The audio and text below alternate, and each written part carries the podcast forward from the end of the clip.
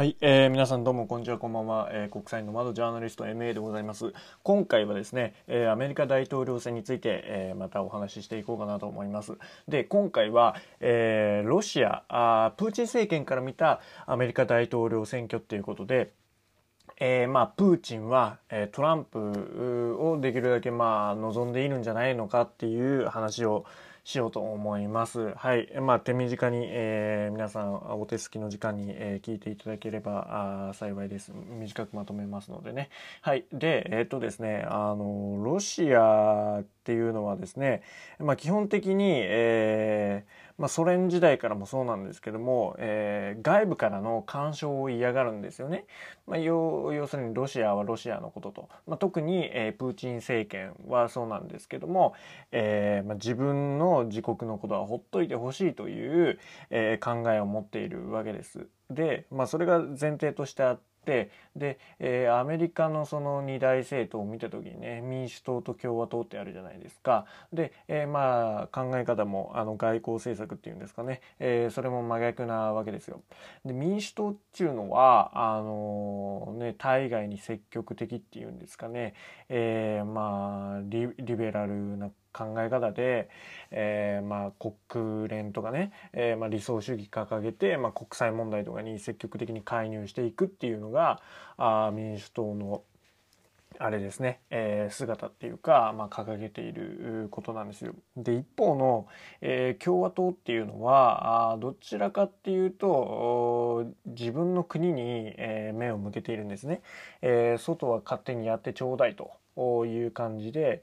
まあ、要するに自国主義と、まあ、今のトランプさんと同じですよね。あのまずは自分の利益自分の国の利益を考えて、えー、そういった国際問題は二の次っていう感じなんです。でそうするとですねなんか一見、えー、そのロシアとアメリカがいて共和党だとしたらあの利害関係っていうか、えーまあ、ロシアがなんかあのアメリカの利益を脅かしてくるんじゃないのかとかいう見方もありますけどもこれは実は違って、えー、つまりアメリカの共和党政権が自分の国に目を向けるとそうすると対外に出れないで、えー、ロシアからすると無駄なね干渉は受け、えー、つけずっていうかあのされずに済むんですよね。結果的に、えー、ロシアは自分の国自分の国だけにフォーカスできるっていうことでお互いがこう干渉しないっていうことで、えー、共和党の方があのロシアはね都合がいいんですよ。民主党はちょっかいっていうかあいろいろ言ってくるんでまあ嫌いと言われてるんですね。はい、で、えー、ここからトランプ個人の話になるんですけども、えー、トランプっていうのはあのねいろいろ言われてますよ。はい、で、えー、新プーチンなんじゃないのかとかいろいろ言われてるんですけども実はあまあそうだと言われてるのはまあ間違いないでしょうと。まあ、要するにあのプーチンとトランプ仲がいいからその就任前とかは一部ではあのプーチンとトランプがトップになれば、えー、アメリカの敵がいなくなるとロシアと喧嘩する必要がなくなるから敵がいなくなると言われてたんですけども実際そんなことにはなってないんですよね今現段階で。でまあこれなんでかっていうと、えー、ロシアゲートっていうのがあ関係してきます。はい、でそのロシアゲートっていうのはあの2016年の時の大統領選挙ですよね。あの時にトランプさんたちがあのロシアの当局と、えー、まあ一緒になって、えー、競争相手だった民主党のね当時のあの候補、えー、ヒラリー・クリントンに対して、えー、まあ、工作を仕掛けたんじゃないのかっていうような、あのスキャンダルがねロシア系統なんですけども、あのそれで、えー、ロシアゲートで疑いの目を持たれてるわけですね。こいつはあのロシアの何て言うかあの手下なんじゃないのかって言いなりなんじゃないのかってトランプは見られてるわけででそうするとあからさまにロシアにすり寄れないんですよね。うん、あの国民を敵に回しちゃうからだからあのトランプとプーチンの関係はいいけど国家で見ると冷え切ってるっていうかあの仲良くても仲良くできないみたいな矛盾を抱えたね、えー、感じになってるわけですよ。まあ、少なくともこのトランプさんがやってきた4年間っていうのは。はい、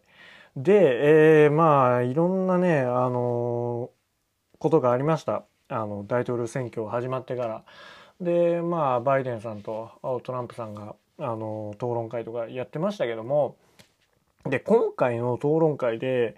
あれなんですよあんまりロシアっていうのは議題に上ってないその重要な、えーまあ、ディスカッションの議題に上がってないんですよねロシアっていうのは。で、えー、その今アメリカでロシアっていうのはどう見られているかっていうとならず者国家なんですよねならず者国家。あんまりならず者っていうかなんていうのかなヤクザの手下みたいな、あの要はマフィアとの黒社会みたいな感じで見られてるわけですよ。ゴロつきっていうか黒い関係みたいな感じで決してその目の前の敵っていう感じじゃないんですよね裏社会のマフィアとつながってるみたいな感じで見られてるんですよ。うんまあ、どっちかっていうとその問題の議論に上がってくるのがチャイナの方がねよく上がってくるんで。まあ、ロシアがかき消されてるんですけども、まあ、実際にその大統領選挙のディベートとか見ても、えー、ロシアとお前はつながってんじゃないのかとズブズブなんじゃないのかっていう、えー、やり取りがたくさんあったわけです。うん、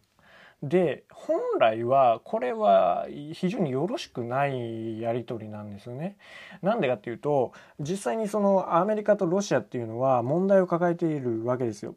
で一番分かりやすいのが核兵器の問題なんです。で核兵器はあの2021年2月にですね新戦略兵器削減条約っていう新スタートっていうのがあの執行っていうか、えー、契約を延長するのかどうかっていうね、えー、段階にかかってきてるわけなんですけども、まあ、この具体的なあの話し合いっていうかディベートにならなかったと。いうことでこれは非常に危ないわけですよ。2010年にその新スタートっていうのは署名されて11年2月に発行されてるんですけども、まあ、具体的にはあの米ロが配備する戦略核弾頭1550発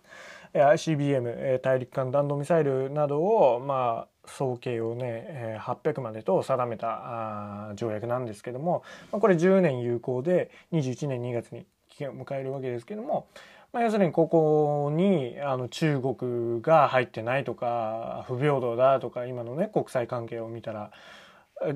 その米とロが対立してるわけじゃないんで中国っていう大きな存在がいるのに、えーね、2, 2カ国だけが削減してるのはおかしいんじゃないかって言って、えー、今頓挫してるわけですけども本当はここを議論しないといけないのに議論してないわけですよ。はい、なんで、うん、ちょっと怪しいところはありますよね。これ、どっちがどうなっても、その核兵器の脅威っていうのは、バイデンでもトランプでも、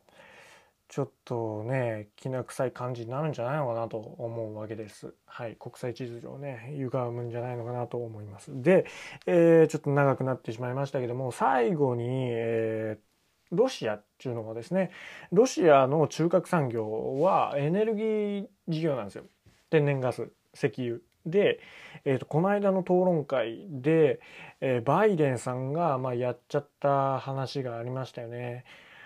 はいあのでバイデンはバイデンというか、まあ、民主党はえー、まあ石油とかガスを使ったアメリカ経済の発展っていうのをあんまり好ましく思ってないんですよ。でそれをねあの討論会の時に言っちゃったわけですよ。で、えーと、実はそのスイングステートっていう、えー、まあ、票が揺れ動く場所ですねあのそれぞれ政党に基盤の州っていうのがあるんですよね。その候補者が多い層っていうのがあるんですけどスイングステートっていうのはその大統領の候補の発言によってどちらの支持になるのか揺れ動く州のことでで、えー、そのスイングステートの中に石油産業とかをまあ主な、えー、まあ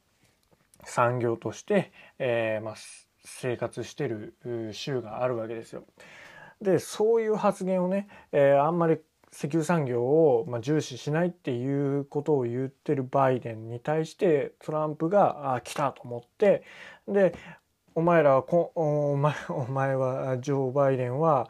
えー、これらの州を見捨てる気かって言って、まあ、切り返したわけですよ。でそこであの、まあ、票を取ろうっていう話なんでしょうけどもまあ実際そうなわけで、えー、まあバイデンが勝利した暁には、まあ、石油とかはあんまりね、えー、重視されなくなるわけで逆に言うと外の世界ではあのロシアの石油産業になって得になるということが起こりうるんですよ。うん、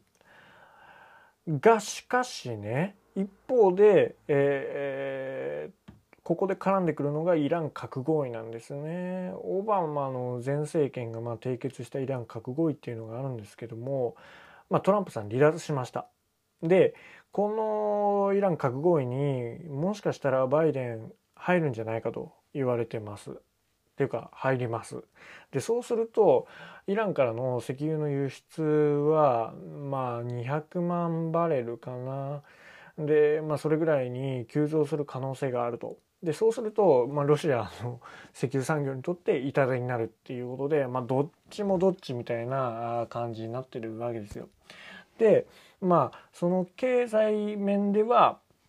ねえー、石油産業っていうところが、まあ、非常にロシアとしては関心事なんですけどもその外交とかいうところでは、まあ、ややその共和党政権の方がいいんじゃないのかなと言われてます。がしかし今回の、えー、トランプとジョー・バイデンの、えーね、やり取りを見てると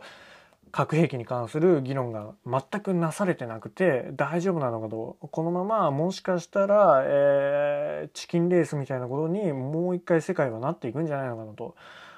キューバ危機みたいなことになっていくんじゃあるいはそのチャイナを巻き込んでねもっと核の競争が激しくなるんじゃないのかなと思うわけで、まあ、このあのロシアのロシアから見た大統領選挙でここまで分かるっていうことを、まあ、今回はお伝えしたかったです。